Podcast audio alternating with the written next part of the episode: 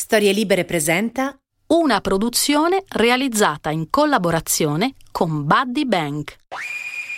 Molti anni fa, mio padre e mia madre mi hanno portato a conoscere K e Merit, una coppia del 1400 a.C. che riposa al Museo Egizio di Torino. K era un architetto famoso. Costruiva le tombe dei faraoni per questo si era dato da fare per la sua di tomba e quando è stato il momento, lui e la moglie Merit, che vuol dire amata, avevano un corredo di tutto rispetto. 460 oggetti per andare con gloria nel regno di Osiride. Ricordo che volevo rubare tantissimo uno dei vasetti in alabastro che contenevano oli e unguenti e che facevano parte del beauty case di Merit. Poi c'era un contenitore a forma di palma che serviva per il col, il trucco per gli occhi. Gli egizi ottenevano il col mischiando polvere di galena per il nero o la malachite per il verde e veniva utilizzato dalle donne come dagli uomini per allungare gli occhi a goccia e farli assomigliare a quelli del dio Horus. Il make-up aveva una funzione religiosa la bellezza era gradita agli dei e il trucco aiutava a proteggersi dal male. C'era addirittura una poesia dedicata al bistro, il bisnonno dell'eyeliner. Il tuo occhio con il col diventa più grande, il tuo occhio contiene più amore, nel tuo occhio mi perdo come in un cielo incantato. In Grecia, invece, andava forte l'ombretto e le sopracciglia, proprio come adesso, dovevano essere folte e scure. Si utilizzavano il carbone e l'antimonio per accentuarle. Niente rossetti per le donne greche. Veniva indossato solo dalle prostitute. Una legge stabiliva che erano obbligate a metterlo in pubblico per evidenziare agli uomini con chi avrebbero avuto a che fare e cosa aspettarsi dunque di conseguenza. I romani seguivano dei manuali, come il Medicamine faciei femmine di Ovidio. La biacca di Rodi era perfetta per attenuare le imperfezioni della pelle, mentre il purpurissum, ricavato dal solfuro di mercurio, non proprio la cosa più sana da mettersi in faccia, serviva per dare colore alle labbra e alle guance. Si usavano ingredienti come le uova di formiche pestate, le feci di coccodrillo, le lumache essiccate, qualsiasi cosa per apparire più belli. Alla corte di Francia, Maria Antonietta era la regina del rouge, un prodotto ricavato dal carminio delle cocciniglie impastato con la cera, utile a farle simulare quel rossore pudibondo che era lontana dal provare, ma che la rendeva incantevole. Sono molti i trucchi utilizzati dalle donne e dagli uomini nei millenni, ma bisogna arrivare al 25 dicembre del 1872 per veder nascere, oltre a Gesù, anche colei che verrà definita da Jean Cocteau l'imperatrice della bellezza. Benvenuti nel mondo di Elena Rubinstein, la Morgana che ha gettato le fondamenta della cosmesi moderna, costruendo un impero mondiale di bellezza con a capo se stessa. Benvenuti a Morgana. Sono io, l'uomo ricco. Storie di donne che non hanno avuto bisogno di sposare qualcuno coi soldi. Raccontate da me e Chiara Tagliaferri. Io sono Michela Muggia e mi piacciono le donne controcorrente, quelle che nella percezione comune sono strane, pericolose, esagerate, stronze, a modo loro tutte diverse e difficili da collocare. Forse sono donne che non sposereste o non vorreste come amiche, però mettetevi l'anima in pace. Non sono mai stati questi i loro obiettivi. Vogliono piacersi, non compiacervi. Questo spazio si chiama Morgana perché le rappresenta tutte, un po' fate e molto streghe, belle e terribili insieme. E incontriamola meglio dunque, la Morgana di oggi. Bellezza è potere, il più importante di tutti. Diceva così Chaya Rubinstein, poi diventata Elena Rubinstein. Ha cambiato il nome, questa nostra Morgana, ma non il cognome e ha cambiato soprattutto il suo destino, partendo da 12 vasetti di crema per il viso infilati in fretta e furia in valigia.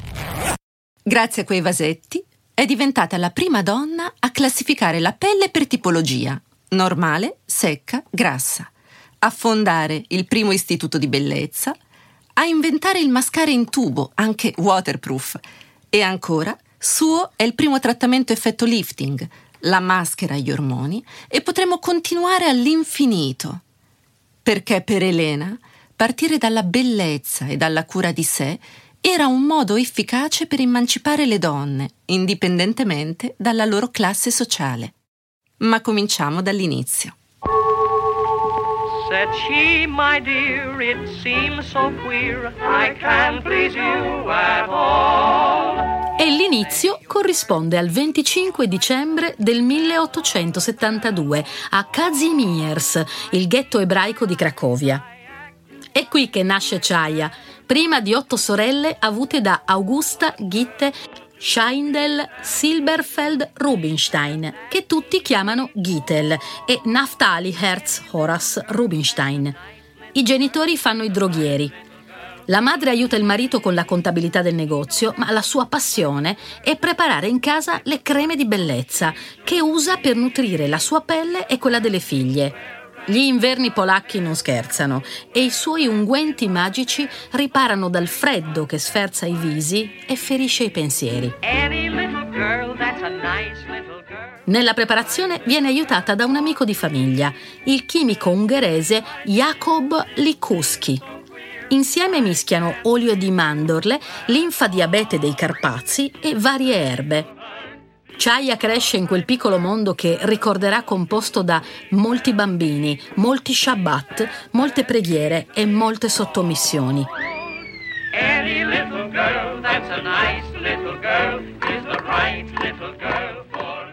Quando è abbastanza grande, viene mandata in Svizzera per studiare medicina. In ospedale Chaya si sente soffocare, vuole tornare a casa e i genitori acconsentono, a patto che si sposi. È la figlia maggiore e dunque è giusto che si accasi. Chaya accetta, senza specificare che acconsente all'idea, ma non allo sposo scelto per lei, un vedovo assai ricco di 35 anni. Il marito preferisce procurarselo da sola. Così torna a casa con un compagno dell'università e dice: Ecco il mio sposo. La soluzione non viene accolta con entusiasmo dai suoi.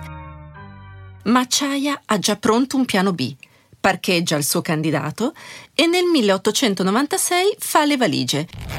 Infila 12 vasetti della portentosa crema della madre, indossa dei tacchi vertiginosi, è alta 1,47 m, ma le piace svettare sale a bordo della nave tedesca Prinz Regent Luitpold e parte per l'Australia senza un soldo. Al momento dell'imbarco si cambia il nome in Elena. Dichiara di avere 22 anni, già che ha una nuova identità può anche diventare un po' più giovane, e viaggia per due mesi fino ad arrivare a destinazione una fattoria a mille chilometri di distanza da Melbourne in mezzo alle pecore con tre zii materni piuttosto terribili che le garantiscono principalmente di finire nell'oblio. E l'oblio, per Elena, non è contemplato. All'inizio lavora come commessa nel negozio di alimentari dei parenti, ma succede che le clienti si riversano su di lei come falene, attratte dalla sua pelle d'alabastro e dagli abiti così deliziosamente europei ed eccentrici che indossa. Tra chili di patate e sacchi di farina fioccano i consigli. Come possono anche loro avere una pelle morbida? Come fare per attenuare rughe e segni lasciati dal sole? Così Elena allunga, insieme ai pacchi di caffè, anche i suoi vasetti di crema, che presto finiscono. L'inglese non lo sa parlare quasi per nulla, ma si fa capire. Inizia a intuire il rapporto tra la pelle, il sole e le rughe raccomanda alle clienti del negozio di proteggersi dai raggi caldissimi con cappelli a larghe falde o parassoli di mussolina e loro la ascoltano. Le donne australiane sono anche le primissime a ottenere nel 1902 il diritto di voto. Ricordiamoci che le donne svizzere l'hanno ottenuto solo nel 1971 e la loro emancipazione si vede anche nella cura che pretendono per i loro corpi. Lavorare e guadagnare è normale per loro. Fanno le centraliniste, le commesse, le segretarie e anche le bariste. Ovviamente guadagnano meno della metà dei loro colleghi maschi, non che un secolo dopo le cose siano cambiate poi tanto, ma almeno sono indipendenti e la bellezza è un diritto che vogliono potersi permettere, esattamente come l'autonomia. Il 1902 è anche l'anno in cui Elena apre la sua prima boutique, la Maison de Beauté Valasé, che prende il nome dalla crema idratante con cui inizierà la sua sterminata produzione. Grazie alla fiducia di una ricca cliente degli zii, che le finanzia la ricerca e le spese per avviare una piccola attività, Elena apre il suo negozio a Coleraine, nel distretto occidentale dello stato di Victoria, dove prepara, nella piccola cucina, i suoi primi unguenti e medicamenti. Valasé in ungherese significa dono del cielo e più dono del cielo di così non si può. I suoi prodotti vanno a ruba. Elena, che intuisce la potenza dello storytelling molto prima che questo termine diventi di moda, racconta di ottenere questo unguento degli dei con una mitica sostanza che si fa spedire direttamente dai Carpazi. In realtà il nettare contiene principalmente l'anolina, ricavata dal grasso e dalla cera di lana prodotta dai 75 milioni di pecore allevate nelle campagne di Coleraine, il cui odore non certo piacevole viene mitigato e camuffato da Elena con profumo di lavanda, corteccia di pino, sesamo e ninfee. Nel suo regno, una specie di boudoir setoso, opulento e modernissimo, dà ordini alle sue clienti, impartisce direttive, prescrive posologie, le ore necessarie di sonno a notte per avere un aspetto riposato, come massaggiare il viso per mantenere la pelle elastica e far agire in profondità le creme, e sempre, sempre come proteggersi dai raggi del sole. Visto il successo del primo negozio, Elena è pronta ad aprire un salone di bellezza a Melbourne e poi un altro ancora a Sydney. L'Australia è grande, grandissima, così Elena ha l'idea delle idee, inizia a vendere per corrispondenza. Pubblica annunci sui giornali, regala i suoi prodotti a attrici e cantanti in cambio di pubblicità gratuita la stampa australiana comincia a parlare di lei. Sull'inserto femminile del Sydney Morning Herald, una giornalista scrive La crema di Madame Rubinstein è una risposta alle preghiere delle donne australiane. Elena lavora una media di 18 ore al giorno, 7 giorni su 7. Studia, sa che la scienza è la migliore alleata della bellezza e si sente pronta per tornare nel 1908 in Europa con molto più di 12 vasetti in valigia.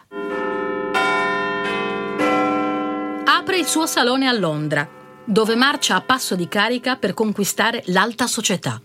In base a come le gira, si presenta come principessa russa. Altre volte dice di essere una contessa austriaca. Le inglesi si bevono di tutto pur di accedere ai suoi segreti di bellezza. E Elena le accontenta, dando loro tutto ciò che desiderano e anche di più. Arriva la crema da giorno e quella da notte, un tonico astringente e altri stimolanti. Hanno nomi esotici come l'eau d'or o l'eau verte. E già che c'è, brevetta anche la prima maschera contro l'acne, la pommade noire. Studia la tecnica del peeling, collabora con medici e luminari. Si rivolge a una chirurga plastica eccezionale, Suzanne Noël, che si occupa di ricostruire i volti dei soldati sfregiati dalla Prima Guerra Mondiale studia insieme a lei la composizione di prodotti sempre più innovativi.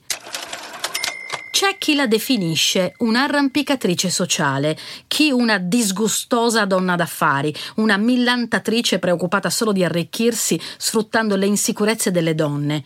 Eppure Elena è fautrice, prima di tutto, di un'operazione importantissima.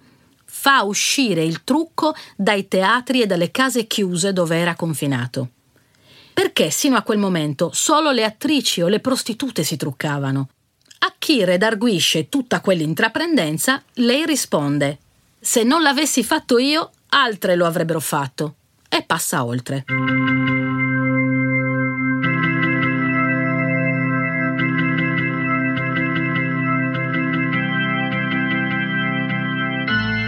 Sempre nel 1908 si sposa con il giornalista statunitense di origine polacca Edward William Titus. È lui ad aiutarla a ideare l'immagine del suo marchio e a scrivere i testi pubblicitari dei suoi prodotti. In poche parole, inventa il marketing dell'impero della moglie.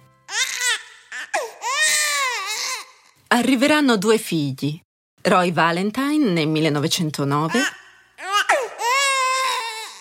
e Horace nel 1912, che non le impediranno di continuare a viaggiare, prima a Berlino, dove collabora con il chirurgo che ha inventato il lifting facciale, poi Parigi, dove, per dimostrare che non scherza, acquista un intero palazzo in Boulevard Raspail, con una sala teatrale che diventerà una sala cinematografica.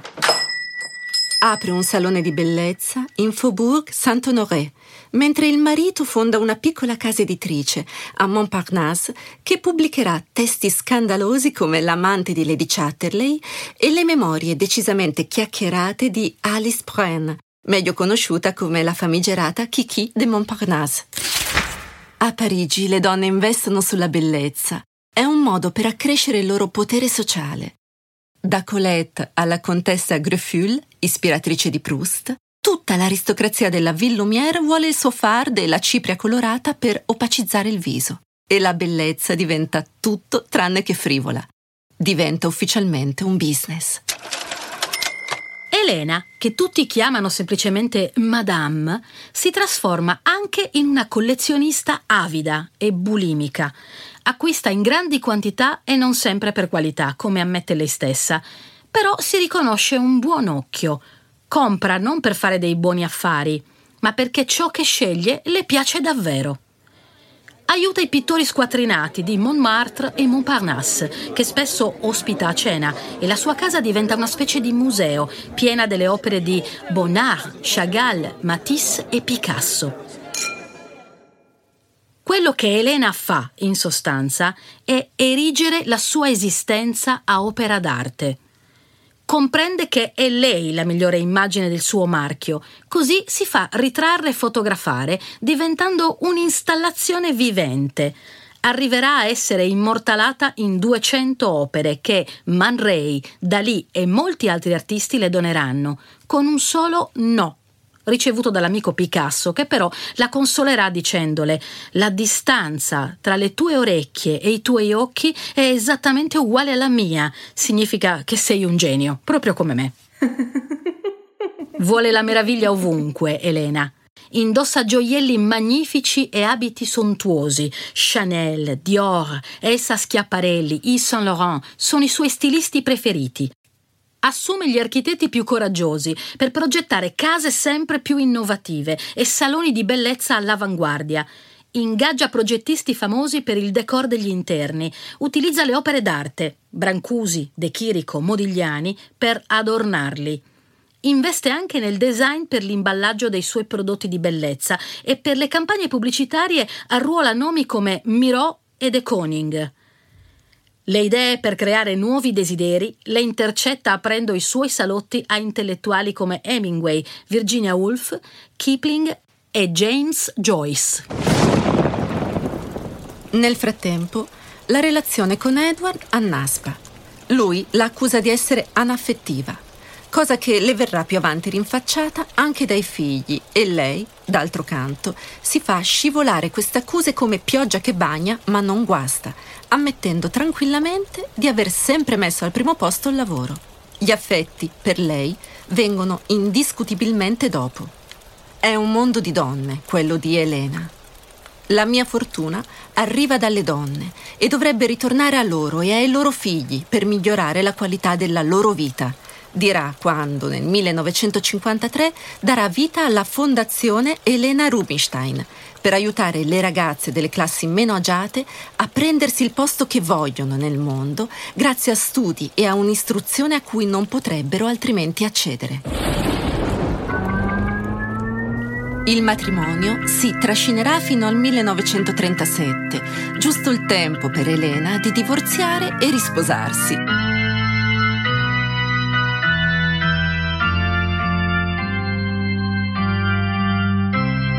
Sempre tenendo saldo lo scettro del suo impero, aiutata da tre delle sue sorelle che ha chiamato con lei a gestire l'azienda. Nel 1915, con l'Europa travolta dalla Prima Guerra Mondiale, si fa convincere dal marito a prendere un'altra nave, questa volta in direzione degli Stati Uniti. Ma certo non si ferma. A New York apre un lussuosissimo salone sulla Fifth Avenue, che diventa un capolavoro in cui fonde la bellezza, l'arte e la moda.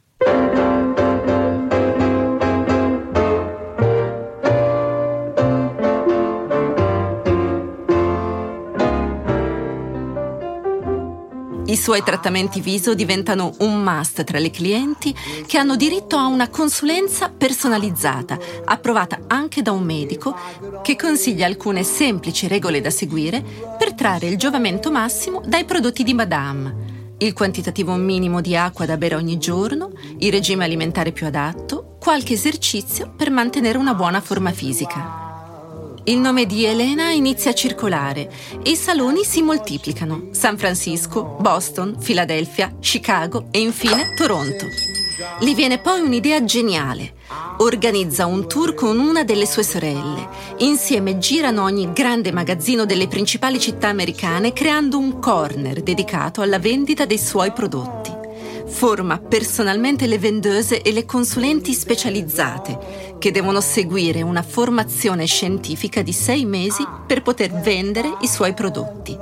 E spesso si diverte a istruire personalmente le clienti che hanno la fortuna di trovarsi proprio lì quando lei è in visita. Brevetta le prime creme per difendere la pelle dai danni causati dai raggi solari, mentre si prende felice, senza alcuna protezione, tutte le luci di Hollywood. È lei a scolpire gli zigomi pronunciatissimi della vampira Tida Bara, meraviglioso incubo che fuoriesce da intrecci di ragni e serpenti. Nel 1923 Elena ha un catalogo con oltre 80 prodotti, ma non è la sola a fare magie con polveri, unguenti e artifici. Come era già accaduto per un'altra nostra Morgana, Elsa Schiaparelli, che ha combattuto tutta la vita a colpi di rosa shocking contro il minimalismo di Coco Chanel, in questo caso la cerrima nemica è Elizabeth Arden, sacerdotessa canadese del beauty, che in quanto a marketing dà delle stoccate niente male a Elena. È di Elizabeth, infatti, l'idea di far sfilare nel 1912 un esercito di suffragette di bianco vestite con labbra rossissime, grazie al rossetto che la Arden regala a ciascuna di loro. È sempre lei a inventare il Beauty Total Look, labbra, gote e unghie coordinate nella stessa nuance per assomigliare alle dive del cinema è ancora lei, durante la seconda guerra mondiale, a mettere in commercio un rossetto tono su tono con le uniformi delle donne arruolate. La guerra tra Elena e quella che lei definisce l'altra donna dura 50 anni.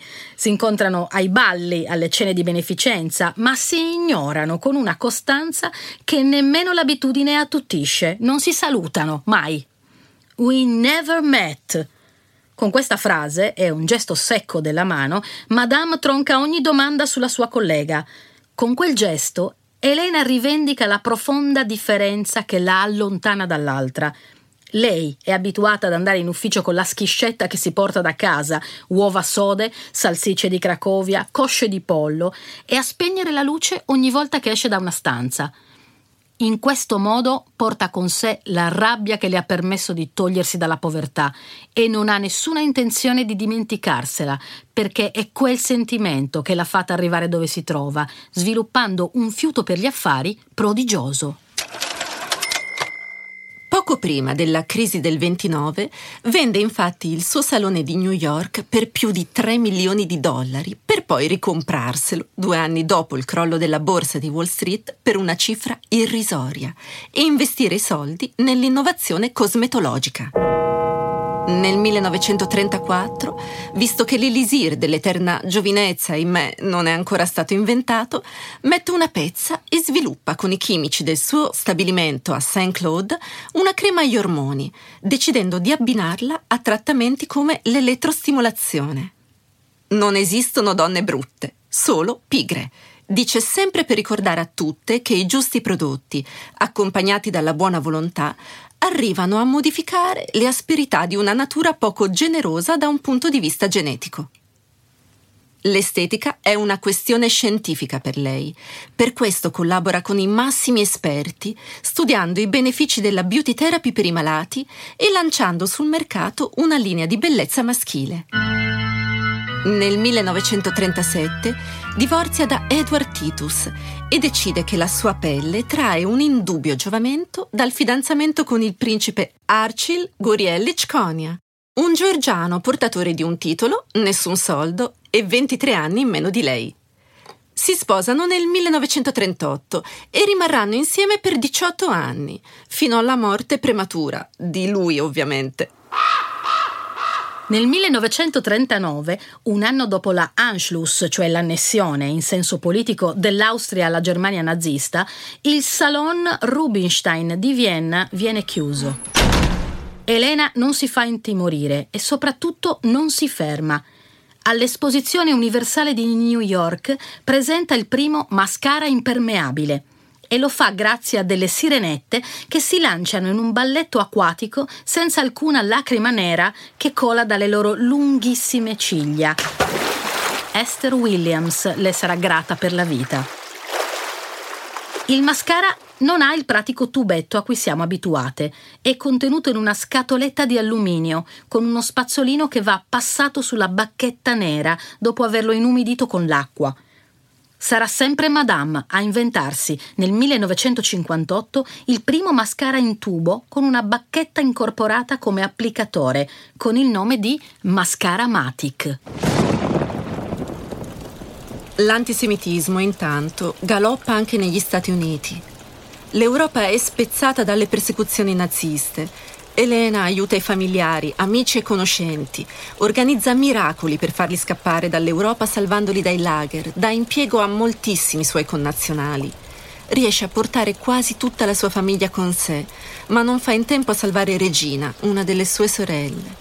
Lei e il marito vengono uccisi ad Auschwitz. Nonostante la sua posizione, la vita non è semplicissima nemmeno per lei. Vorrebbe acquistare un appartamento a Park Avenue, ma l'agente immobiliare le dice chiaramente che gli altri comproprietari non gradiscono la sua offerta in quanto ebrea. E la Rubinstein, nel 1941, in quanto ebrea molto incazzata, tira fuori il portafoglio e compra l'intero palazzo. Negli Stati Uniti la produzione dei suoi cosmetici prosegue. Dicono che è irriguardosa, incivile, perché si occupa di vanità sotto i bombardamenti. Ma interviene il presidente Roosevelt in persona dichiarando che le creme di Miss Rubinstein tengono alto il morale delle donne americane. Ciò nonostante, l'impero di Madame subisce un bruttissimo colpo. Il canale distributivo europeo crolla e nel 1945, al termine del conflitto, i suoi saloni di bellezza in Francia e in Inghilterra sono ridotti in polvere. Madame ha 73 anni e prende la decisione più ovvia per lei, ripartire da zero per ricostruire il suo business. Ha molte alleate sparpagliate per l'Europa. Le donne che invocano il loro diritto alla bellezza fanno ridecollare all'istante le vendite. Drinking rum and Coca-Cola, go down Point Kumana, both mother and daughter, working for the Yankee dollar. Elena progetta nuove fabbriche e saloni in Australia e in Giappone. Inventa il primo rossetto in tubo. Affina le tecniche dei trattamenti anti-età e lifting per il viso. Solo la morte del figlio Horace Titus nel 1958, perso in un tragico incidente, la arresterà per un pochino. Ma si riprenderà, facendo quello che le viene meglio, progettare imprese magnifiche. A 86 anni, Madame parte per il giro del mondo con un giovane assistente. A Tel Aviv partecipa al finanziamento del Museo d'arte moderna, a cui dona 2000 pezzi della sua collezione privata, mentre la sua fondazione continua ad accogliere ragazze da tutto il mondo. In 60 anni Elena devolverà quasi 130 milioni di dollari per l'educazione, la sanità e l'arte. Quando è già anziana e immobilizzata a letto, sventa una rapina nel suo appartamento. Davanti alle minacce di morte si rifiuta categoricamente di aprire la cassaforte e alla fine i ladri se ne vanno, quasi sotto shock.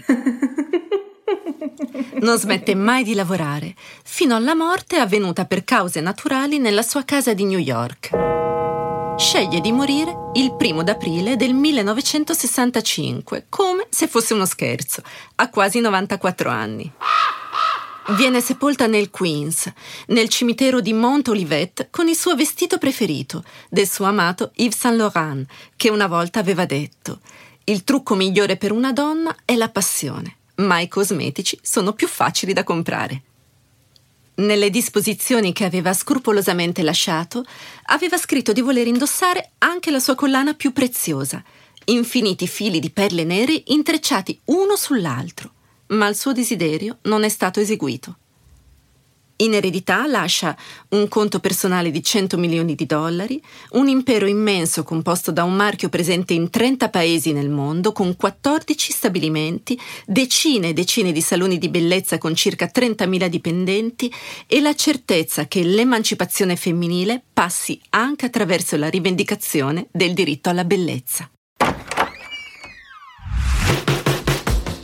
Diamo il benvenuto a Alessandra Angeli, è make-up artist. E già questa definizione, secondo me, dà lo spunto per la prima domanda, perché eh, non è semplicemente truccatrice, non è una che mette i trucchi, è un artista del make-up. Quindi già questo termine suggerisce l'idea che truccarsi abbia qualcosa a che fare con la rappresentazione artistica. E poiché stiamo parlando di una pittura sul viso, stiamo anche dicendo che la persona che c'è sotto funziona come opera d'arte, funziona come una tela che si trasforma grazie alla capacità dell'artista del make-up eh, di dare eh, la forma esatta in cui la donna si sente.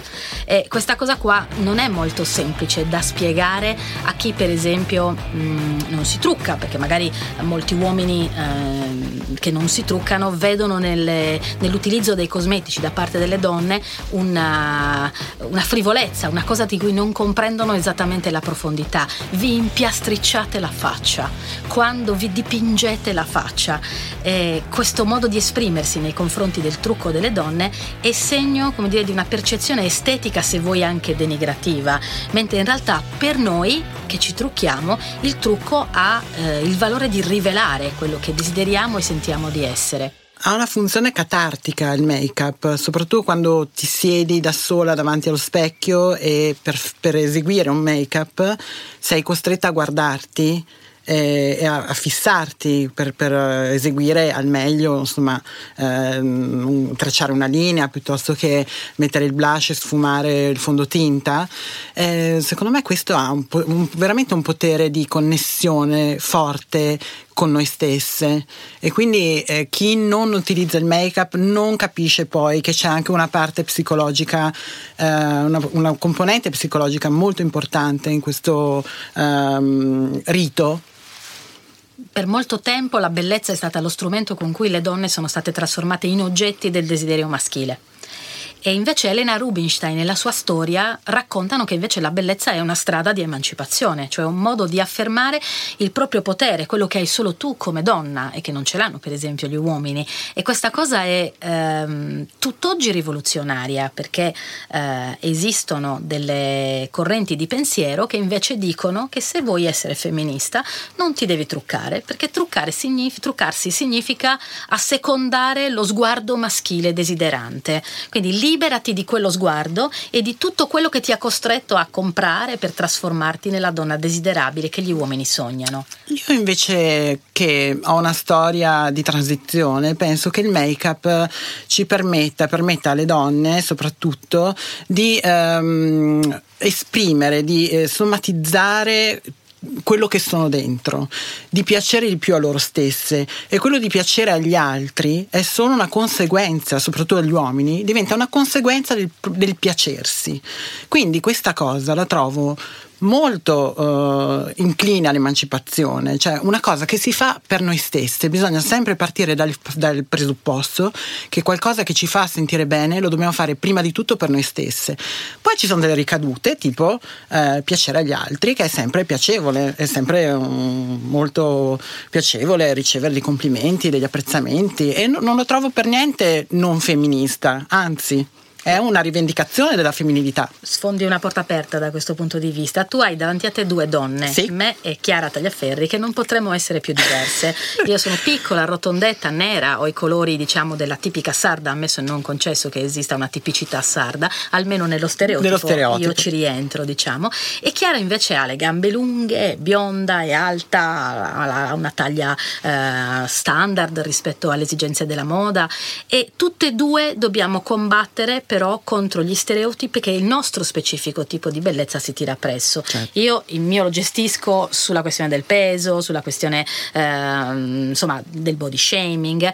Lei però ne ha un altro e, e, e, siccome non ne parla mai volentieri in pubblico, sbagliando secondo me, perché è una cosa rilevante, lei è davvero molto bella e poiché è anche molto intelligente, ci sono delle persone, molte delle quali donne, che fanno una fatica tremenda a tenere insieme le due cose. È come se, se tu vuoi essere riconosciuta come donna intelligente, debba in qualche misura farti perdonare il fatto di essere anche bella. Se sei bella, devi essere stupida, soprattutto se sei bionda, per esempio. Quindi io chiederei anche a lei di dire questa cosa qua, perché lei mi ha raccontato una cosa, mi ha detto ogni volta che io posto una foto mia su Instagram dove si vedono le mie mie gambe, dove si vede la mia taglia, dove si vede un po' il mio corpo, io perdo followers donne che se ne vanno e qualcuno ogni tanto mi lascia anche un commento che mi fa capire il perché. Io lo, lo capisco, capisco questa cosa, perché io sono dimagrita molto, da magra sono diventata molto grassa per un problema ormonale dovuto a un incidente stradale grave, eh, per cui ho, preso, mh, mm, ho assunto molto cortisone. Da quando sono ridimagrita ho fatto ricrescere i capelli, quindi ho, mi sono riappropriata della mia femminilità, ho notato anch'io questa cosa.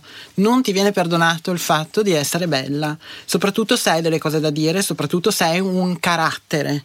Il carattere non ti viene perdonato, soprattutto se sei bella. Quindi se Chiara vuole aggiungere qualcosa, io l'ascolto più che volentieri perché mi darà una conferma di ciò. Rischi di non risultare credibile se, se ti mostri, se mostri nel mio caso le mie gambe o io che sorrido anche con un costume e io ci ho messo tanto tempo peraltro per appropriarmi del mio corpo. Quando io ero molto piccola uh, mi ricordo che in un tema, quando mi avevano chiesto di esprimere un desiderio, io avevo chiesto di poter avere una gomma per potermi cancellare e per potermi ridisegnare come io avrei voluto essere. E um, mi ricordo anche che quando guardavo un film e vedevo un'attrice che mi piaceva tantissimo, che poteva essere Kim Novak o mm, la Mercedes di Angelica Femmina Ribelle, ero talmente immersa in quelle immagini che quando smettevo di guardarla e andavo in bagno e per caso passavo davanti allo specchio e mi specchiavo, ero tristissima perché mi ritrovavo io. E, e, dunque ci ho messo veramente così tanto tempo per provare a, a, a trovarmi carina che, che, sono felice di poter ogni tanto fotografarmi perché, perché non sono poi così male, solo che ogni volta che l'ho fatto mi sono resa conto che risultavo poco credibile perché andavano bene le cose che scrivevo, andava meno bene il fatto che io mostrassi il mio corpo. E questa cosa non veniva non solo accettata, ma veniva giudicata e spesso questo giudizio mi è arrivato da altre donne difficilmente dagli uomini. Perché purtroppo c'è questa cosa di um, se una donna è piacevole fisicamente, piacente e ha anche delle idee e sa esprimerle, um, diventa automaticamente poco rassicurante, soprattutto per le donne che spesso purtroppo sono in competizione le une con le altre invece di fare fronte comune Ecco, su questo però mh, mm, io una domanda sento di fartela, nel senso Sì. che secondo me non è che le donne per loro natura sono No. in competizione le une con le altre, siamo dentro un sistema che ci mette in competizione le une con le altre. Assolutamente sì. E in questo, secondo me, gli standard di bellezza hanno una responsabilità. Assolutamente sì. Perché chi decide quegli standard? Gli uomini.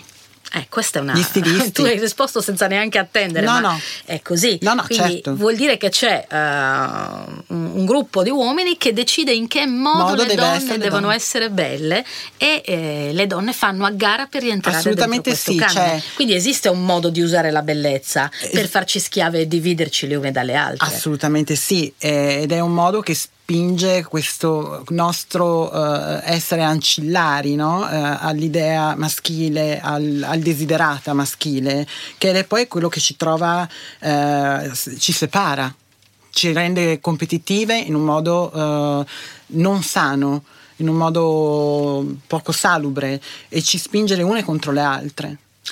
E la make-up artist deve essere un po', un po' psicologa, nel senso che tu immagino truccherai ogni donna che ti capita sotto in modo diverso a seconda della persona che ti trovi sì. davanti. E eh, le donne però quando si mettono davanti a qualcuno che le deve truccare portano prima di tutto il loro senso di inadeguatezza. Correggimi i difetti. Allora sì, ehm, va fatto loro capire che però alcuni difetti possono diventare degli assoluti punti di forza. La bellezza eh, oggettiva va bene, la riconosciamo tutti, ma la forza che ha la bellezza soggettiva, la riconoscibilità di una donna, secondo me fa molto di più. E accettano volentieri, eh, tu ovviamente trucchi anche delle persone che fanno parte del mondo dello spettacolo, Sì, non soltanto... io ho truccato soprattutto modelle perché ho lavorato per 16 anni nella moda e quindi mi è venuto Ecco, non più dirmi facile. che le modelle vengono da te col senso di inadeguatezza, perché le prendo a sì, schiaffi dalla molte prima sì, molte sì, perché vivono appunto in un contesto in cui ehm, tutto quello che hanno è, è la, loro, la loro bellezza e quindi sono costantemente messe sotto pressione da un sistema che le vuole più magre, le vuole più giovani e non sei abbastanza magra, non sei abbastanza giovane, non sei abbastanza tonica. Quindi anche quelle, eh, quei, quei giunchi che voi vedete pieni di bellezza e giovinezza molto spesso sono molto tristi perché comunque sono lontane da casa, lontane dalla famiglia, vengono proiettate in un mondo che ehm, viaggia a delle velocità elevatissime, eh, loro sono molto giovani e molto inesperte e si ritrovano appunto cannibalizzate un po' entrano in questo ti- tritacarne che le, eh, toglie loro anche le poche certezze che hanno e tu tante volte ti devi dire "Ma guardati, cioè, guardati in uno specchio, Sei tu una sei meraviglia." bella, tu sei una cosa pazzesca e loro rimangono abbastanza perplesse perché nessuno glielo dice mai abbastanza. E penso che la questione della bellezza di cui stiamo discutendo sia universale, ma la questione della cosmesi sia una questione di classe. E io questa cosa non l'avevo capita fino a mm, una decina di anni fa, quando mi è capitato di assistere a una mostra di fotografie che mi hanno aperto veramente un mondo. Erano delle donne di Bahia fotografate da un fotografo che aveva scelto per loro delle luci quasi diciamo caravaggesche con eh, dei tagli di luce laterali con, eh, che esaltavano i colori primari che avevano addosso erano le donne di Bahia erano vestite con i loro abiti tradizionali ma con dei gioielli che erano fatti con del ventrame di animale per cui una collana di fegati crudi o una sciarpa fatta con il tessuto interno cioè frattaglie fresche Sì. roba presa dal mercato, non sanguinolenta, No. cioè cose che tu guardavi la foto e dicevi che meraviglia questo quadro pararinascimentale. E poi in realtà ti avvicinavi e ti rendevi conto che quella donna si era decorata con delle frattaglie. E avevo chiesto alla fotografa che aveva eseguito quel lavoro mh, che cosa significasse. E lei mi ha detto eh, ho utilizzato le frattaglie degli animali per simulare diciamo le interiora umane, in particolare la placenta, in particolare alcuni elementi del corpo umano che vengono utilizzati nella preparazione di cosmetici particolarmente costosi che le donne occidentali possono acquistare con i loro soldi, mentre per queste donne queste cose che hanno al collo sono il cibo quotidiano. Quindi è qualcosa a cui non possono rinunciare per essere belle, perché è l'essenziale per essere vive. Quello che l'Occidente scarta e utilizza per la propria bellezza, queste donne lo utilizzano per la propria sopravvivenza e quella dei loro figli. Quindi l'idea di mettere addosso a queste donne povere gli strumenti con cui noi facciamo i cosmetici, inevitabilmente ti fa pensare che questa roba costa moltissimo e che l'idea di bellezza che noi abbiamo ferita e che ricerchiamo continuamente passa per una specie di salasso quotidiano, per cui se vuoi essere all'altezza degli standard devi comunque mettere mano al portafoglio. È vero che Elena Rubinstein ha fatto un sacco di soldi facendo questo, ma è vero anche che le donne quotidianamente spendono un sacco di soldi, anche soldi che non sempre hanno, perché eh, più di una donna conosco che ha rinunciato magari a una cosa essenziale eh, in termini di, mh, mm, di vita per potersi comprare quella cosa superfluo apparentemente, che però nutre un'altra idea di sé che nessuno vede ma che lei conosce. C'è un, una ricerca in merito eh, che aggiunge un, un, pezzettino a quello che tu hai appena detto, eh, il rossetto.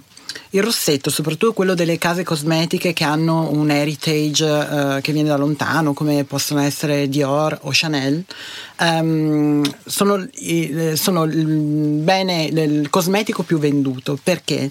Soprattutto in uh, momenti storici come possono essere questo, di grande incertezza economica e non solo, um, è stato provato che eh, comprare uno, un rossetto di un brand di moda eh, dà la sensazione ad ogni donna, anche a chi non ha una particolare Uh, un, un, potere di acquisto diciamo alto di avere accesso a quel mondo.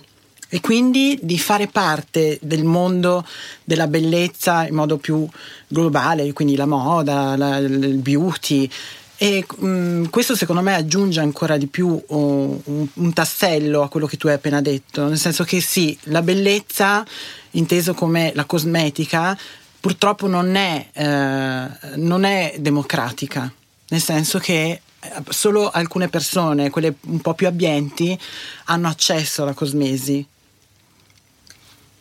eh, questa chiusa che tu fai così categorica, eh, insomma, mi fa piacere che l'abbia detto tu, perché poi sembra sempre che io finisco a farla comunista anche sui rossetti. No, sono un po' comunista anch'io. Bene, io su questo ti ringrazio, ti ringrazio di questo contributo e mh, mm, ti chiedo un consiglio, sì. però anche, nel senso che mh, mm, è vero che le pubblicità dei cosmetici funzionano uh, sull'acquisto, ma sono, a proporli sono uh, i marchi stessi che hanno interesse a vendere i propri prodotti. Mentre invece esiste un altro canale di uh, sollecitazione di questi, di questi usi dei cosmetici che è quello del passaparola cioè donne che si consigliano prodotti. Io e lei lo facciamo spessissimo, per cui capita che, anche perché lei ha delle amiche, lei viene, Chiara viene da un mondo dove tutte queste cose qui sono, diciamo, sviscerate in maniera professionale, mentre io per un sacco di tempo mi sono veramente messa il, le creme che compravo al supermercato perché ha, ha molto andanti. Lei mi ha introdotto in questo mondo, mi ha, ha insegnato anche a eh, gestire questa sensazione psicologica che tu dicevi prima, sì. cioè l'idea di prendersi cura di sé attraverso un prodotto che è stato pensato per darti, come dire, per valorizzarti. Non, non uso volentieri la parola valorizzarti perché sembra che un oggetto ti dia valore, sì. quando in realtà tu il valore ce l'hai in te, mm. però è anche vero che spesso il valore che hai in te non lo percepisci, no. se non passa attraverso un processo di cura che spesso viaggia sulla bocca di un'altra donna che ti dice, sì. ti dico una cosa che serve a farti farti diventare più bella. Quindi in qualche modo passarsi le idee dei cosmetici distrugge l'idea competitiva. Io ti trasferisco un segreto perché anziché essere belle una contro l'altra, possiamo diventare belle c'è, insieme. C'è un detto inglese che dice sharing is caring, prender, cioè condividere è prendersi cura mai cosa beh, risulta più vera in questo caso. Io stessa che dico sempre che il mio lavoro è un alibi per una nevrosi, perché io ho una nevrosi nei confronti dei cosmetici e sono molto curiosa e, e non vado solo, mm, non, non sono rivolta solo ai cosmetici high end, cioè quelli molto costosi, ma mi piace anche tutta la serie di cosmetici e di brand indie che sono nati negli ultimi anni, quelli indipendenti. Ehm, che sono, possono essere biologici, possono essere vegani o possono essere entrambi e nascono dalle idee di giovani imprenditori che si lanciano nel mercato della cosmesi tra l'altro producendo anche delle cose veramente notevoli a volte e dei prezzi accessibili. Va bene, allora non ti chiederemo i marchi, ce li no, darai dopo. Ce li darò in separata spento. sede, però sappiate che poi a me queste cose io le provo sulla mia pelle perché mh, fondamentalmente mi piace fare la cavia umana e poi eh, mh, di là, di, divulgo a, a, tante persone queste, queste informazioni che poi trovano riscontro e io vengo ringraziata, mi basta quello perché non percepisco denaro perché eh, differenza della signora Rubinstein, non sono una grande imprenditrice, ahimè. Ma chissà, un giorno magari mi farò furba anch'io e metterò a frutto questa mia competenza. Chissà, perché no? È quello che noi speriamo con queste morgane eh, realizzate in collaborazione con Buddy Bank, quello che le donne acquisiscano capacità imprenditoriale e capiscano che nell'autonomia economica c'è la chiave per la loro emancipazione. Se poi questa autonomia economica viene dalla bellezza, dalle cose che ci piace metterci per, fare, per, per, per piacerci di più, a me sembra un vantaggio. Questo non toglie niente al fatto che la bellezza sia una questione politica. Eh, amiamo molto io e Chiara la foto in cui eh, Alexandra Ocasio-Cortez, la deputata democratica americana, si mette il rossetto allo specchio, anziché cancellare la sua bellezza la usa, la ostende e dice la bellezza è un potere. Ha fatto ultimamente Cortez, eh, Alessandra Ocasio-Cortez ha fatto un tutorial su per Vogue America in cui insegna alle donne uh, fa vedere alle donne la sua beauty routine. E io l'ho trovata divina perché comunque è importante che una donna si prenda cura di se stessa. Prendersi cura di se stessa non vuol dire togliere qualcosa ai figli o al lavoro o mm, non, non, non si può delegittimare una donna che si prende cura di se Ma stessa. Ma se anche fosse voler dire togliere qualcosa Ma ai figli e al lavoro, è, è giusto, qualcosa che stai prendendo È giusto te, perché comunque essere, essere, madre non significa non essere più donna. Certo. Cioè, donna vuol dire tantissime cose. Quindi bravissima lei che ha fatto questo tutorial molto divertente. Tra tra l'altro mm, col suo stile, e ha fatto vedere come si presenta in Parlamento, super truccata, truccata benissimo, col suo rossetto e questa la rende ancora più credibile secondo me. Bravissima lei e bravissima tu che ci hai guidato dentro questo percorso simbolico legato alla cosmesi, ma come dice l'etimologia della parola cosmesi, legata anche a una certa idea universale di cosmo, come se metterti il trucco in qualche modo equivalesse a rimettere in ordine l'intero universo. Grazie. Grazie a voi. Questa era Morgana, sono io, l'uomo ricco. I testi che avete sentito sono scritti da me e da Chiara Tagliaferri, con la regia di Guido Bertolotti e la redazione di Benedetta Aroldi. Noi vi rimandiamo al prossimo incontro con un'altra donna, un'altra strega.